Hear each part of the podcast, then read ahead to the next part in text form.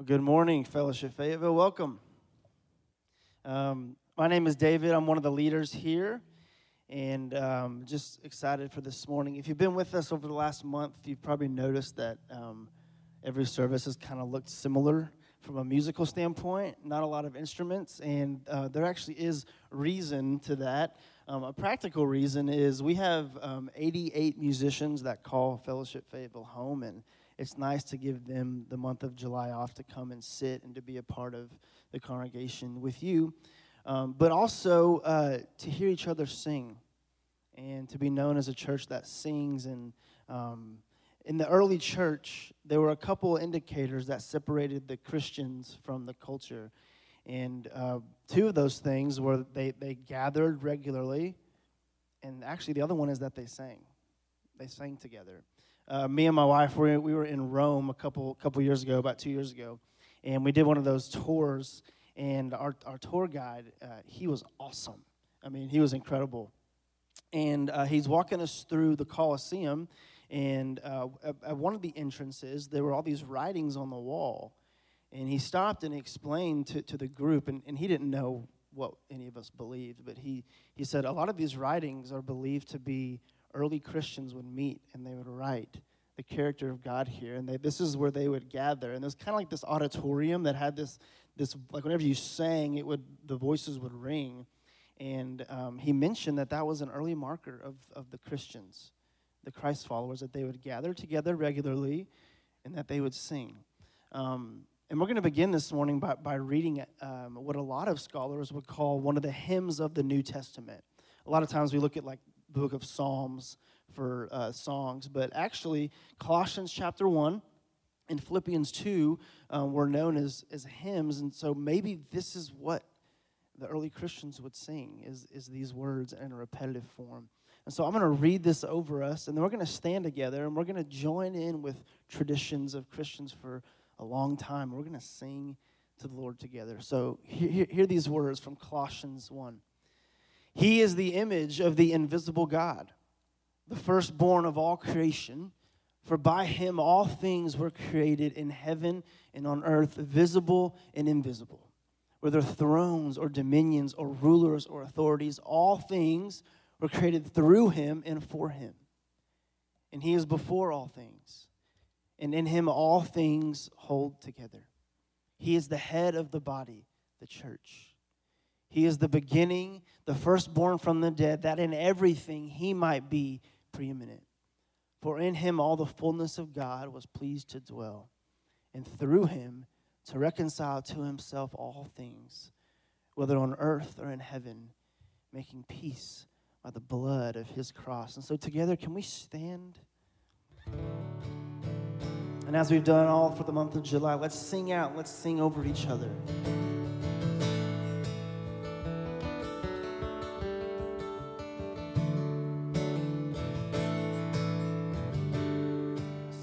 Together.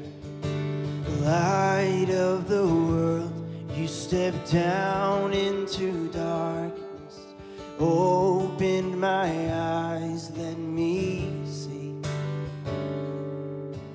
beauty that made this heart adore. Hope of a life spent with you. This is why we're here this morning. Let's sing it together. Here I am to worship. Here I am to bow down. Here I am to say that you're my God. You're altogether lovely, altogether worthy, altogether wonderful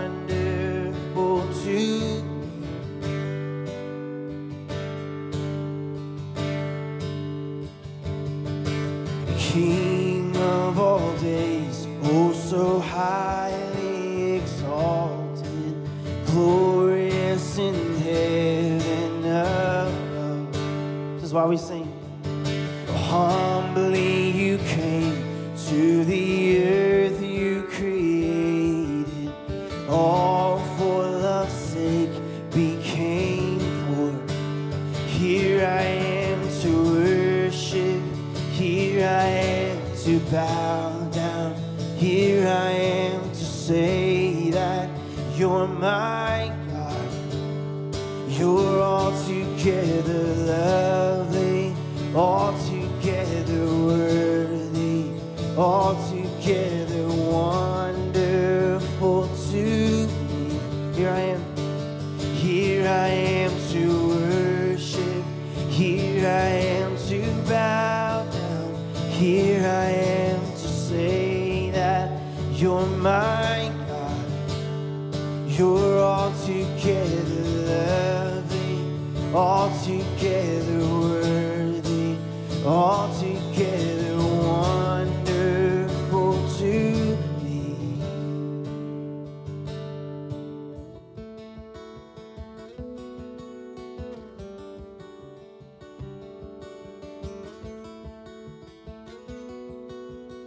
This together, I'll never know. I'll never know how much it costs to see upon that cross. I'll never know how much it costs to see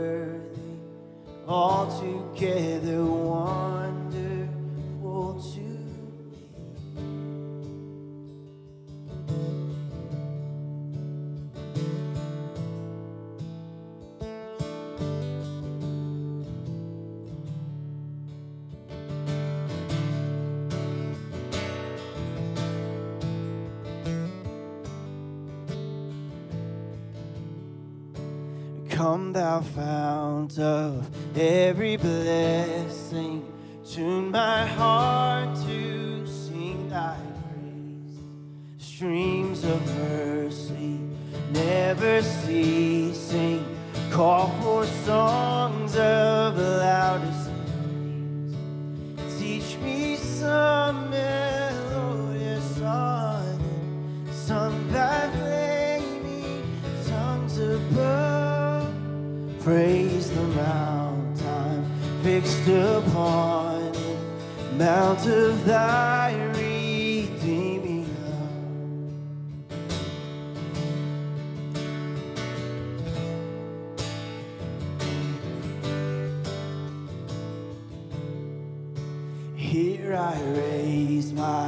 Ebenezer, hither by thy help I've come, and I hope by thy good pleasure safely to arrive at home.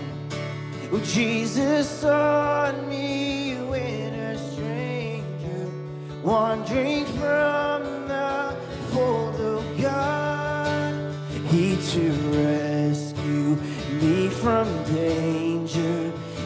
interposed his precious blood.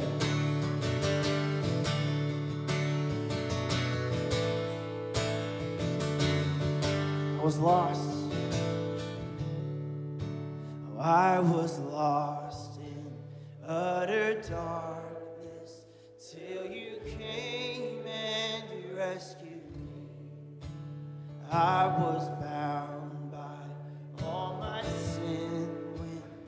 your love came and set me free. And now my soul can sing a new song. Now my heart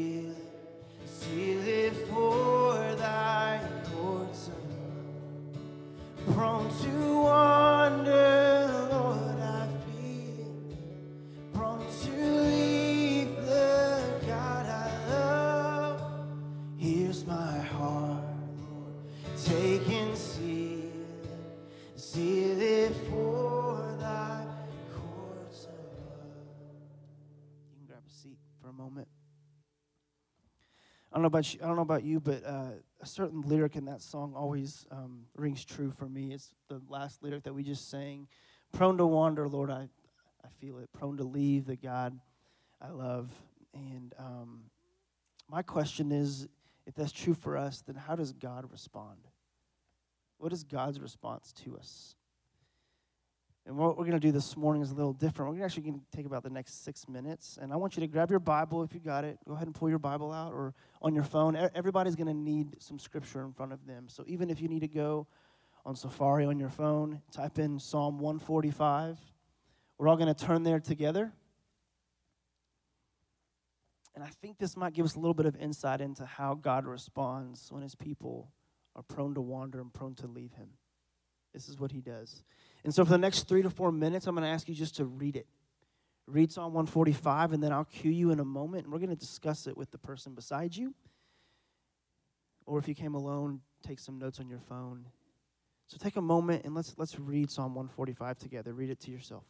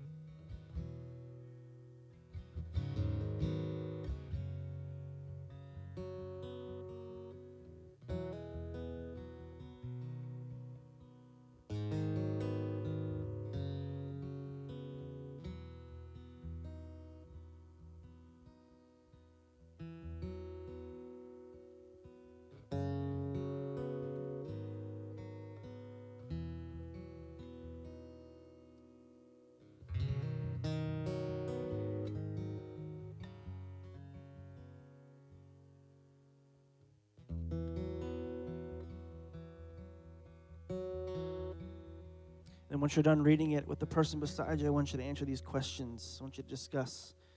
Or if you came alone, take notes on your phone. And I'm going to ask you this week to maybe share with somebody what you learned from Psalm 145. So take a moment and uh, talk amongst yourself and share what you learned.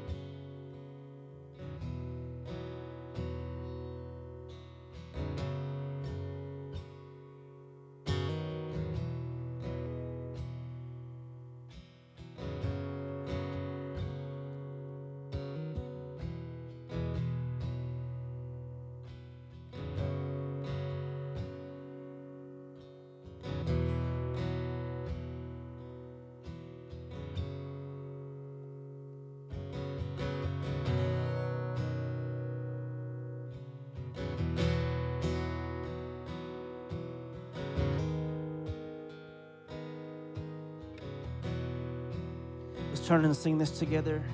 In all my sorrows. In all my sorrows, Jesus is better. Make my heart believe. In every victory, Jesus is better.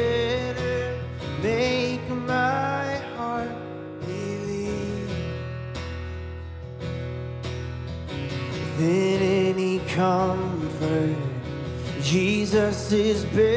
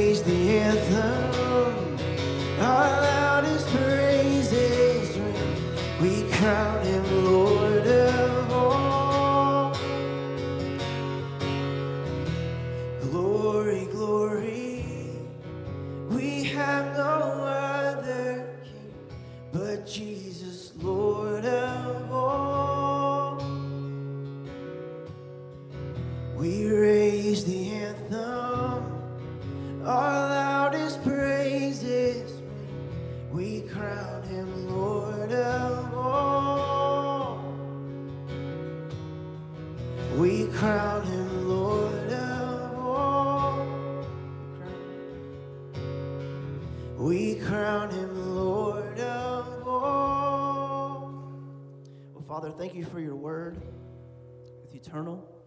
Thank you for the souls of humans that are eternal.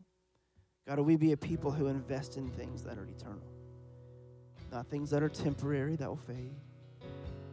We would invest in the souls of other people, and God, we would invest in your word. Well, thank you for being a God that's slow to anger and rich and abounding in steadfast love when we are prone to wander. Thank you for not changing when the world does. God, we look to you this morning. Would you teach us from your word that we would leave different than how we came in here? In your name we pray. Amen.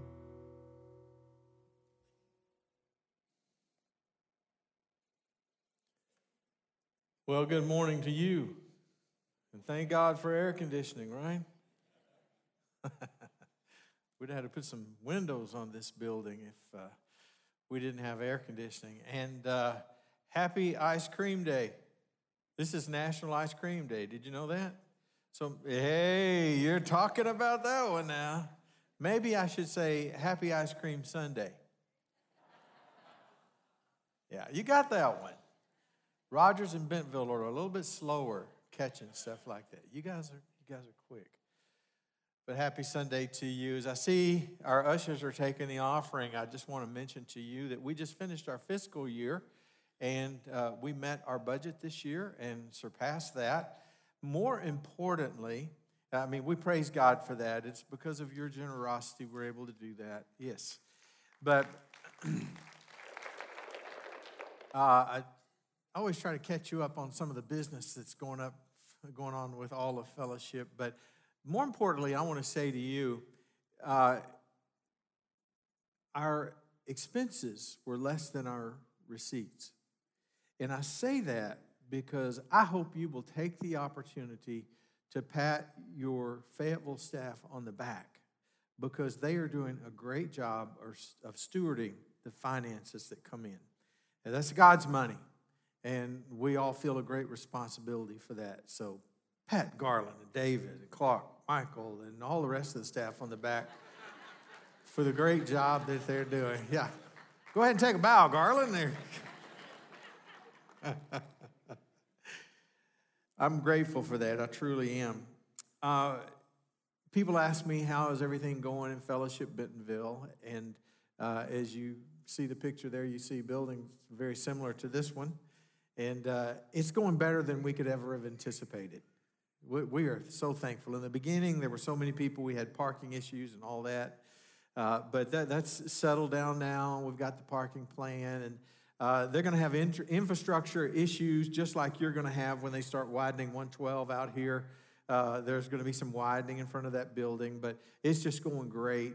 And uh, we owe less than four million on that building. We hope to have it paid off by the end of the year, and uh, encourage all of you to help us do that as you have been doing, uh, because we we definitely want to get that in the rearview mirror. And also, for those of you who've been around for a long, long time, something called the Great Investment, where we, in Rogers, back when we were smaller, we had to have five buildings. We had to build five buildings all at the same time. And that was more of a long term debt issue. And uh, that will be paid off in December, bar none. That's going to happen in December. We're not paying any interest on that right now, but uh, to get that behind us as well. And so we're thankful for, to God for your generosity and all that and, and making those things happen. Another good thing happening on the Rogers campus that will serve all of Northwest Arkansas is Samaritan Community, Community Center is building a new facility on the northern end of our campus. Uh, we made that available to them. They're raising their own funds. And if you're not familiar with Samaritan Community Center, it started out of a community group at Fellowship and has just grown and grown and grown through the years, serving the underprivileged, uh, giving them dental services, giving them counseling services, all sorts of things. And we're thrilled with this building. And just across the way from that, on the same piece of property, uh, will be the Samaritan Farm.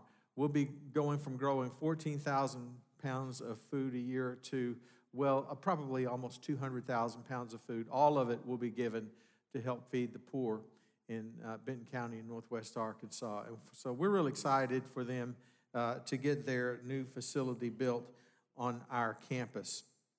Did you know that under our umbrella of care, we have eight congregations that we're responsible for? Eight congregations. I've got them all on the screen here for you.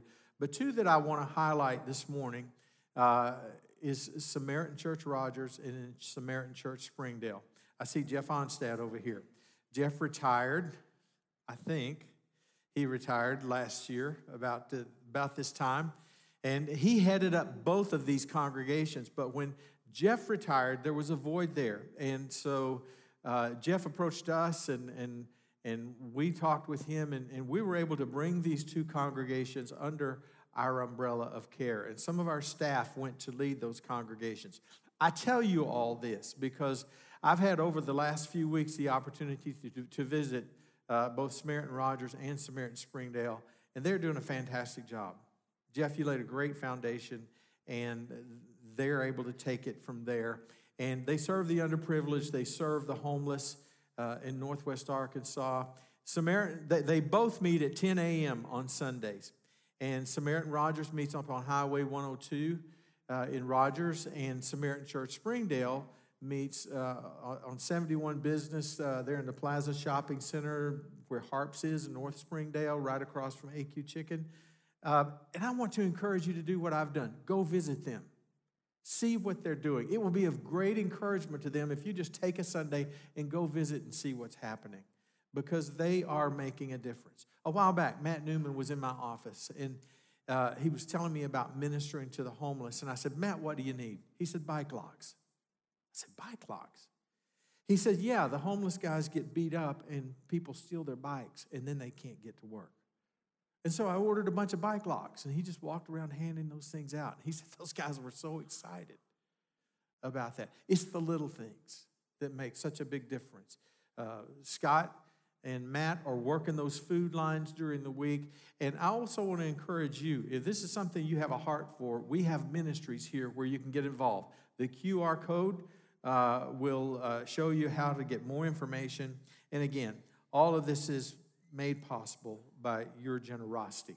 Well, I want to mention one, oath, one other thing. Nick Rowland and Garland Autry are leading a trip to Israel uh, this November. Uh, that trip kept getting pushed back, but it's finally going to happen in November. They've got a few spots left. And uh, I would encourage you, if we could go back to that other slide, the, the first day you're there, there you go, uh, you'll sail on the Sea of Galilee. And then let's just buzz through these real quick. And there's the Jordan River, just near where you can be baptized. This is uh, where the Sermon on the Mount was preached, on the northern side of the Sea of Galilee. It's the Mount of Beatitudes.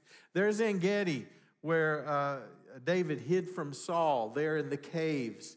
And then uh, there's the Judean wilderness. You probably thought that it was just wooded area. That's the Judean wilderness there. You get to see that. Uh, here's a place called Bethabara. It's a place of crossing. It's where the children of Israel crossed over the Jordan, but it was at flood stage, much bigger at the time, where Elijah passed the mantle to Elisha and uh, where Jesus was baptized. And this is the Southern Temple Steps, one of my favorite places. Mary and Joseph would have walked up these steps to dedicate Jesus. He would have taught there. Of Pentecost probably happened here. So many things you get to experience. Uh, so your time is running out if you want to go with uh, Garland and Nick in November. Uh, I think the middle of August is the last day. There are like five or six spots left. Uh, but we will have other trips coming. Uh, in uh, 2025, we'll be doing a trip. 2024, we'll be doing a trip. Not 23 because this one's so late in the year that they'll be going on. But you will enjoy going with these fellows. You can go to the QR code there. And uh, we've been taking groups to Israel for almost 20 years here at Fellowship, and we've brought everyone back. Okay? So uh, many of you have gone with us, and uh, I, I encourage you to do that. Now let's shift gears. Let's shift gears in our teaching for today from John chapter 12. Think of these words from an old song. We lift our voices. We lift our hands. We lift our lives up to you, Lord. We are an offering. Lord, use our voices. Lord, use our hands. Lord, use our lives. They are yours. We are an offering. All that we have, all that we are, all that we hope to be, we give to you because we lift our voices, we lift our hands, we lift our lives up to you, Lord. We are an offering. Let me ask you a question. What is the most lavish, extravagant gift that you have ever given to God? And, and think outside the terms of monetary gifts. What is the most lavish, extravagant gift that you've ever given to God. I want to read a story to you from First Chronicles 21. A standard that David set for us. The Lord was angry with Israel. Over 70,000 of them had been killed by a plague sent by God because of David's disobedience. Verse 18 of chapter 21 says Then the angel of the Lord ordered Gad, David's prophet, to tell David to go up and build an altar to the Lord on the threshing floor of Araunah the Jebusite. Now, David had conquered that land from the Jebusites, that hill, Mount Moriah. So David went up in obedience to the word Gad had spoken in the name of the Lord. And while Araunah was threshing wheat, he turned and saw the angel. His four sons who were with him hid themselves. Then David approached, and when Araunah looked and saw him, he left the threshing floor and bowed down before David with his face to the ground. And David said to him, Let me have the site of your threshing floor so I can build an altar to the Lord, that the plague on the people may be stopped. Sell it to me at the full price. And Araunah said to David, Take it. Let my lord the king do whatever pleases him. Look, I will give the oxen for the burnt offering, the, the threshing sledges for the wood, and the wheat for the grain offering. I will give all this. But David replied to Araunah, No. I insist on paying the full price. And get this I will not take for the Lord what is yours or sacrifice a burnt offering that costs me nothing. He's saying, I will not offer to the Lord anything that costs me nothing.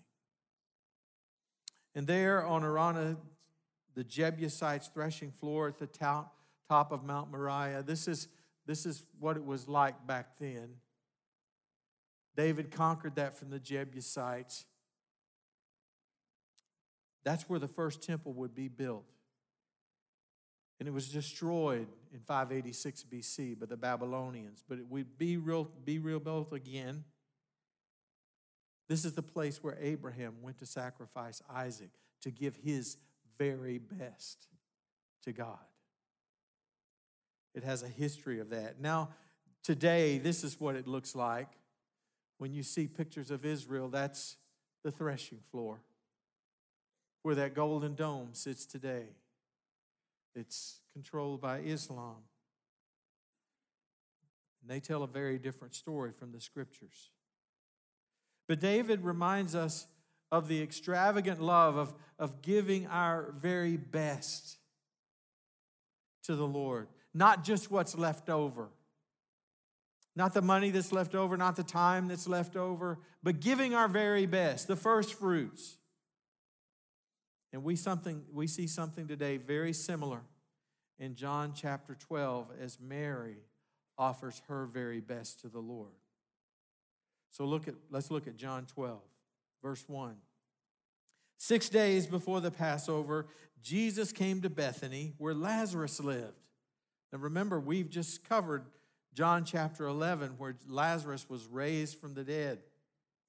The time it was Saturday evening six days before Passover.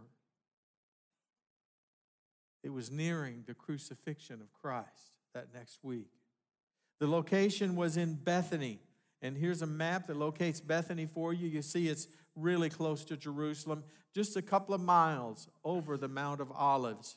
This is different from Bethany down by the Jordan. That's the place I mentioned a minute ago, uh, where uh, John the Baptist would baptize. But this is Bethany right there near the Mount of Olives, near Jerusalem. So that's where it's happening. In verse 2, here a dinner was given in Jesus' honor. Martha served, while Lazarus was among those reclining at the table with him. The dinner was hosted by Lazarus' family, his sisters, Mary and Martha. And they were at the home. If, if we incorporate the synoptic gospels, we see that it was at the house of Simon the leper, or I should say, Simon the former leper. A leper wouldn't have had dinner with them, but he was a former leper. The table was set for approximately 17 people, and they would recline at the table. They didn't sit in chairs like we do today, but there were pillows around a low table, and they would lean on one side and they would eat with the other hand, and their feet were furthest away from the table. It's probably a good idea, yes? On the occasion, they were honoring Jesus for raising, raising Lazarus from the dead. That was the news of the day. That was the headline for everyone traveling from Galilee down to Jerusalem for Passover that Lazarus had been raised from the dead. Everybody was talking about it. It was significant. You'll see more of that at the end of our story today. At this dinner, there must have been interesting conversation. It would have been interesting enough with just Simon, the former leper, being there, asking him about his healing. Simon, what it was like when what was it like when your fingers were restored? When, when you felt here and your eyebrow had come back. But then there was Lazarus who had died. Lazarus, did you meet Abraham? Did you meet Isaac and Jacob? What was it like over there? And I can imagine in my mind, pure speculation, that at some point, Lazarus pulled Jesus aside and asked the question, Why did you bring me back?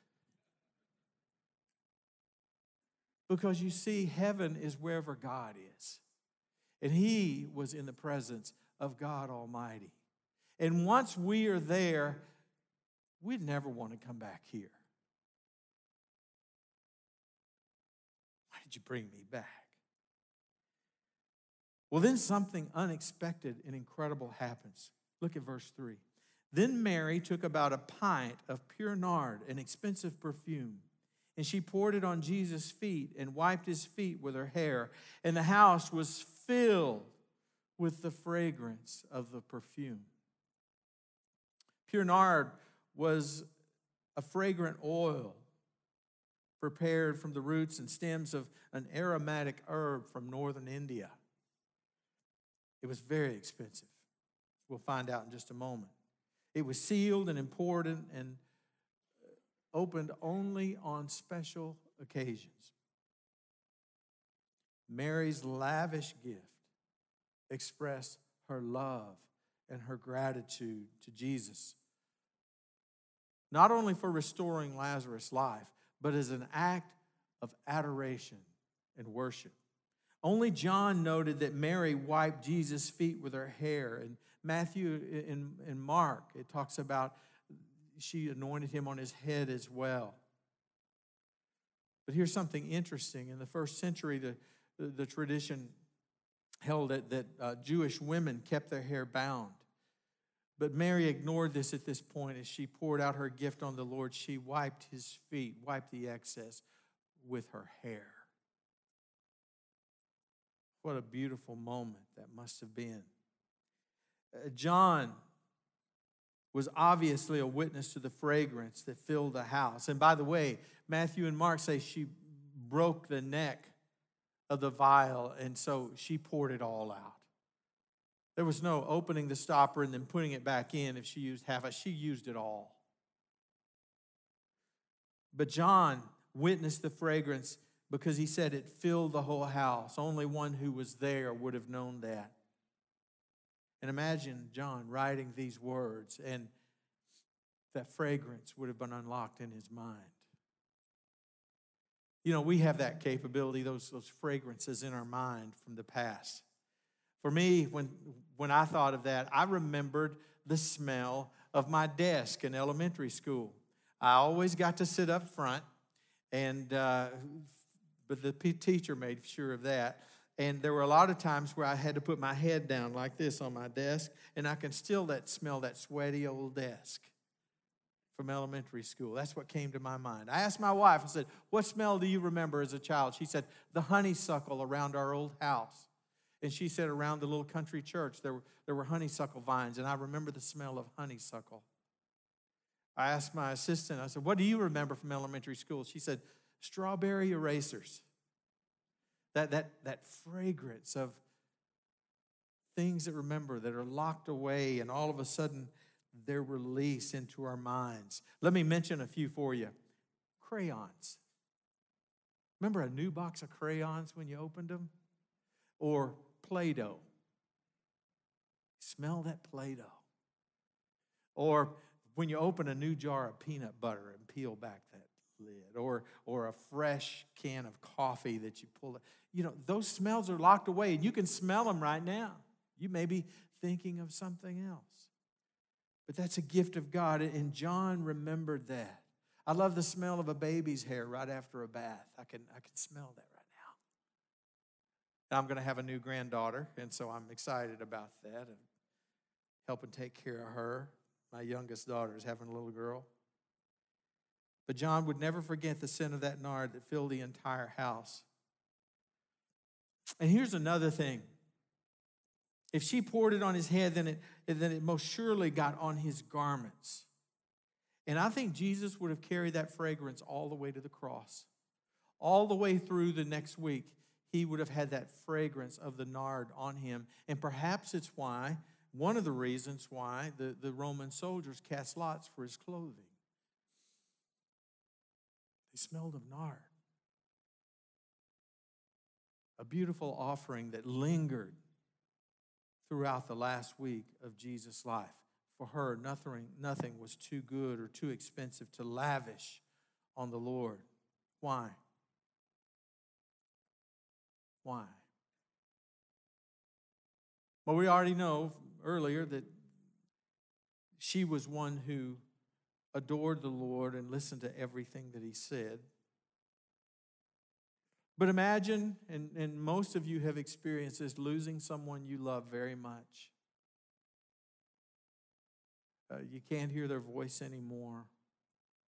You, you can't tell them things that you would like. I, I would love to sit at my grandmother's kitchen table one more time. They're gone. But in her case, as they were grieving over Lazarus, Jesus enters. And with a word, Lazarus, come forth. The air filled his lungs. The blood began to run through his veins again. His mind awakened. His eyes became clear, and he was back. God had given her the gift of her brother. And he was sitting there at the table with them, though he was once dead.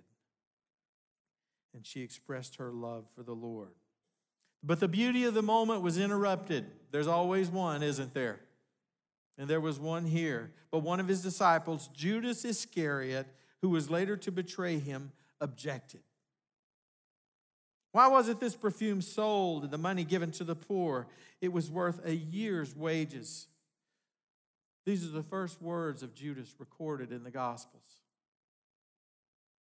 The last words were in Matthew 27 I have sinned, for I have betrayed innocent blood. Judas was a poser, John notes. From John's perspective, Judas' credibility and anything that he said was undermined by his character, his lack of integrity. Verse 6, John gives us a parenthetical statement. He says, He did not say this because he cared about the poor, because he was a thief. First time he was called a thief in the Gospels. As keeper of the money bag, he used to help himself what, to what was put into it. He was a thief. And I just want to, as an aside here, we're reminded in this verse of just how easy it is to justify taking a little just for yourself. I hear those stories about people embezzling money, but it, it begins as a justification. Well, you know, I'm working just as hard as that person and, and, I make less, and so I'm just going to make up for it. Or, or no one will ever know. I, I really need this. Or maybe it's stealing time. Maybe you're working remotely and, and you're not putting in the time that you used to when you were there at the office for eight hours a day. And so you steal a little time because you're home. There's some things that need to be done around the house. Or it's paper clips or pens or office supplies. This is a good reminder that our tech integrity is more important than that. We don't mismanage or misappropriate time, finances, or anything else. How did Jesus respond? He doesn't condemn her. Just as Garland talked last week in John 8, when he told the woman, Go and sin no more, he didn't condemn her. And look what he says to her. He said, Leave her alone. Leave her alone, he replied to everyone at the dinner. It was intended that she should save this perfume for the day of my burial. You see, anointing then was the first stage of embalming, and spices were brought throughout the decaying process. Mary is signaling here much more than she realized. Her act was somewhat prophetic. She didn't know he was going to die on the cross just a few days later.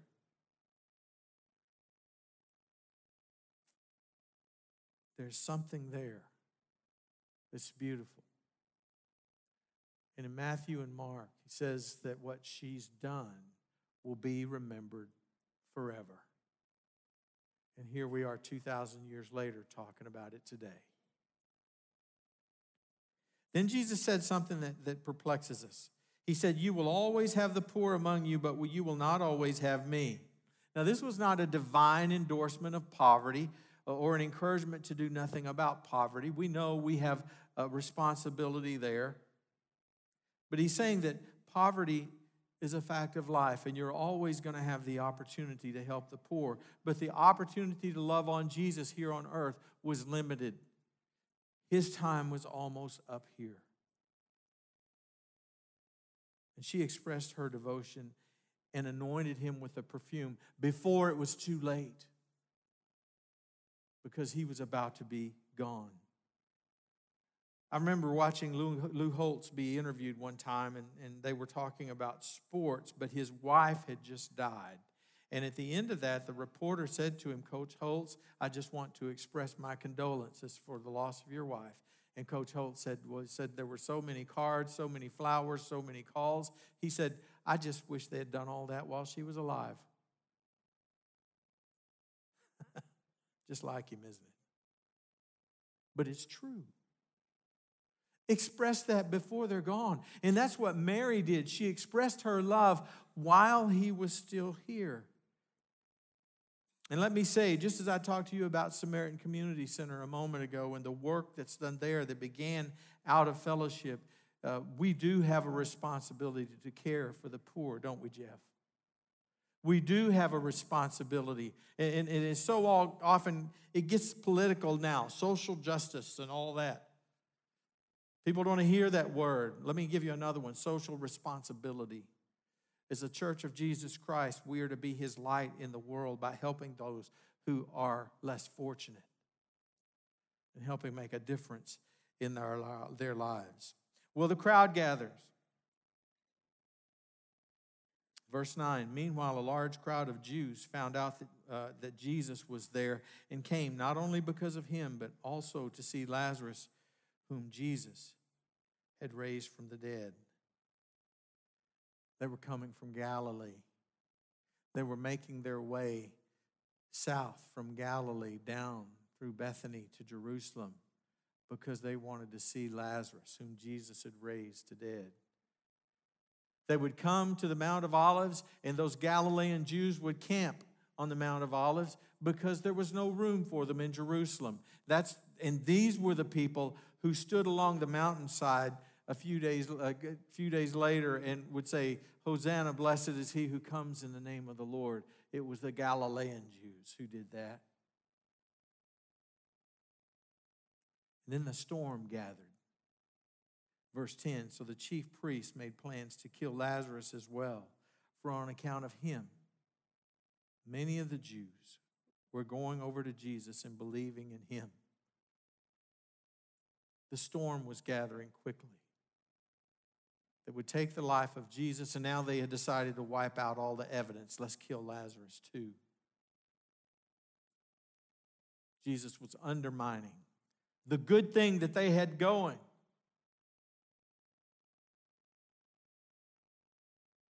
So, in this passage, what is our application? Well, we have representatives here of belief and unbelief. Mary represents belief. She believes in the Lord Jesus and she adores him. Judas represents unbelief. He was in the crowd. He was in the apostles. He was, he, he was at the dinner, but he was a poser. He was just going through the motions. Rather than giving the gift, he was taking the gift. And that's something we need to be aware of if our Christianity, if our belief is marked by just what it, what's in it for me, rather than what can I give, we need to question do I really know Him? A stark contrast. And then we have representatives of work and witness and worship. Martha represents worth, work. We see this in the Gospels. Colossians 3:17, whatever you do in word or deed, do it all in the name of the Lord Jesus, giving thanks to God the Father through him. You know, I love music. But we need to expand the worship box outside of the music box. Worship is not just music. Anything you do has the possibility of becoming an act of worship if your heart is in the right place. Spurgeon said this he said, God does not regard our voices, He regards our hearts. He hears our hearts. Anything you do can become an act of worship if your heart is in the right place. It doesn't matter if you're digging a ditch or if you're washing dishes, teaching a class, whatever it might be. Let your heart be in the right place before God. Lord, I'm doing this for you. It changes your whole perspective and attitude about life and what you're doing. Lazarus represents witness in the Gospels. Do you, he represents witness, but we never have him saying a word in the Gospels. The people are flocking to him because what God had done within him. It's a key aspect of worship witnessing. John Piper said this. He said, missions or evangelism exists because of worship because worship doesn't. Uh, someone else made this statement. I've hung on to it for a long time but worship is the goal of evangelism and evangelism is the result of worship. What does that mean because you see, our goal is for everyone to see the Lord in all of his beauty and all of his glory and understand that he is everything and I am nothing, just as we did at the moment of salvation but there has to be a witness, someone to tell them, someone to show them this is the new life in Christ. And then when they find that, then they worship. And like Isaiah, they say, Here am I, send me, and they evangelize someone else. You see, missions and evangelism exist because worship doesn't. And we want worship to exist in the life of everyone where we acknowledge God in everything that we do. And then Mary, sweet Mary, she represents adoration. We saw that back in Luke 10, where Martha was doing all the work. Mary was sitting at the feet of Jesus. Remembered, I'm going to read starting verse 41 on that verse. Martha asked, I'm doing all the work, and she's just sitting there. And Jesus said, Martha, Martha. I love it. Martha, Martha. You're worried and upset about many things, but few things are needed, or indeed only one. Mary has chosen what is better, and it will not be taken from her. Mary had a habit of choosing what was better. Because you see, that nard, that was worth a year's wages. Have we ever given the Lord a gift so lavish or so costly?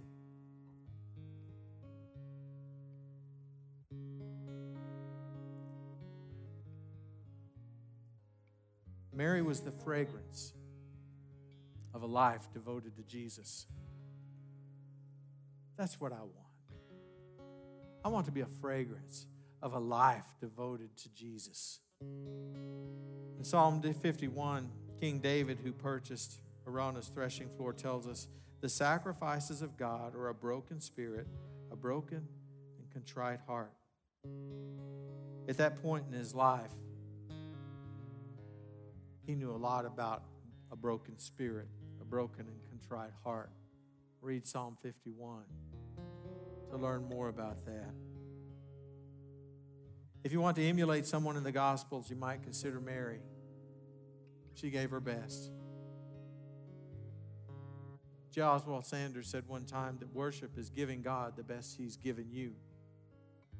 My own personal definition is that it's the ultimate expression of my relationship with Christ.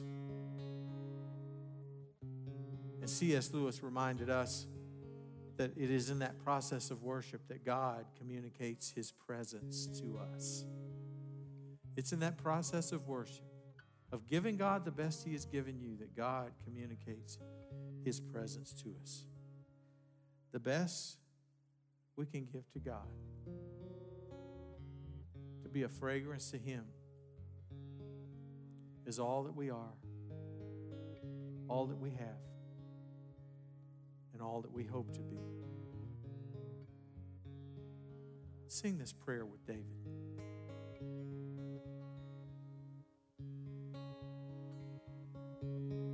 Would you stand with, with me? For those of you that know it, let's sing it together. Just a prayer.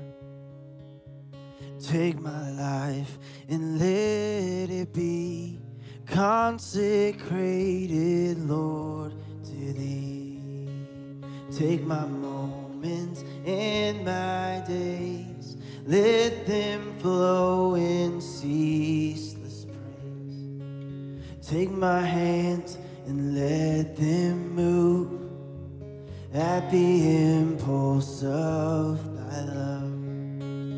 Take my feet and let them be swift and beautiful for thee.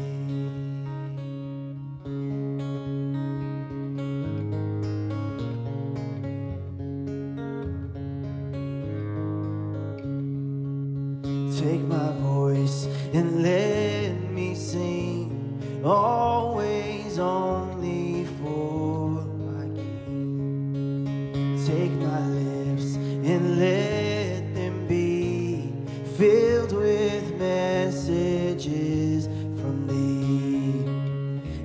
my silver and my gold.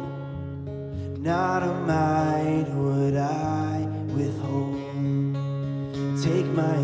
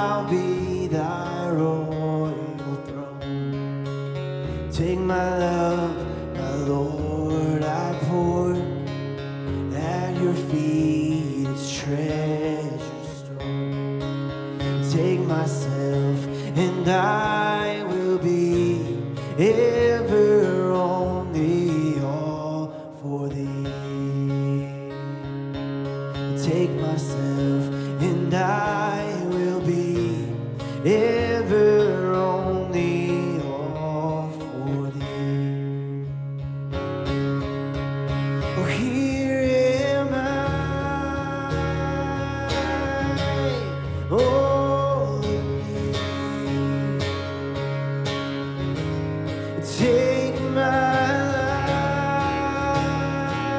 life. It's all.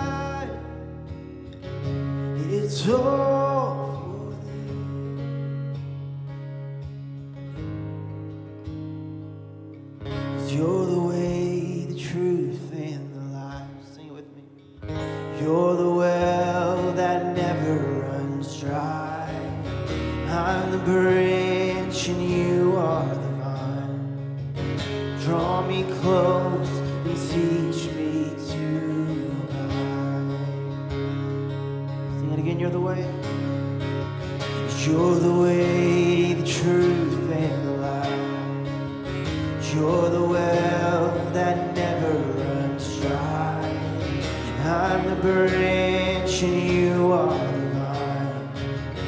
Draw me close and teach me to. Be my strength, my song in the night. Be my all, my treasure, my pride. I am yours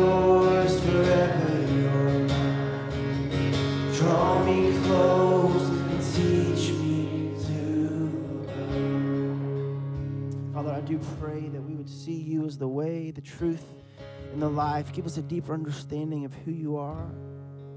Lord, that our lives would be lives of worship. Worship to what matters. Worship to what's eternal, to what's good. God, we need you in order to do that. Would you open our eyes to see you for who you are? In your name we pray. Amen. As we end our time this morning, I want us to read this prayer that Christians have been praying for over a thousand years. Let's read this together. Lord, make me an instrument of your peace. Where there is hatred, let me sow love. Where there is injury, pardon. Where there is doubt, faith. Where there is despair, hope. Where there is darkness, light. Where there is sadness, joy. O divine master, grant that I may not so much seek to be consoled as to console, to be understood as to understand, to be loved as to love together. For it is in giving that we receive, it is in pardoning that we are pardoned, and it is in dying that we are born to eternal life. This morning, if you need prayer to my left, to your right, we'd love to pray with you in our prayer room, Fellowship Fayetteville. Go. Let's be the hands and feet of Christ this week.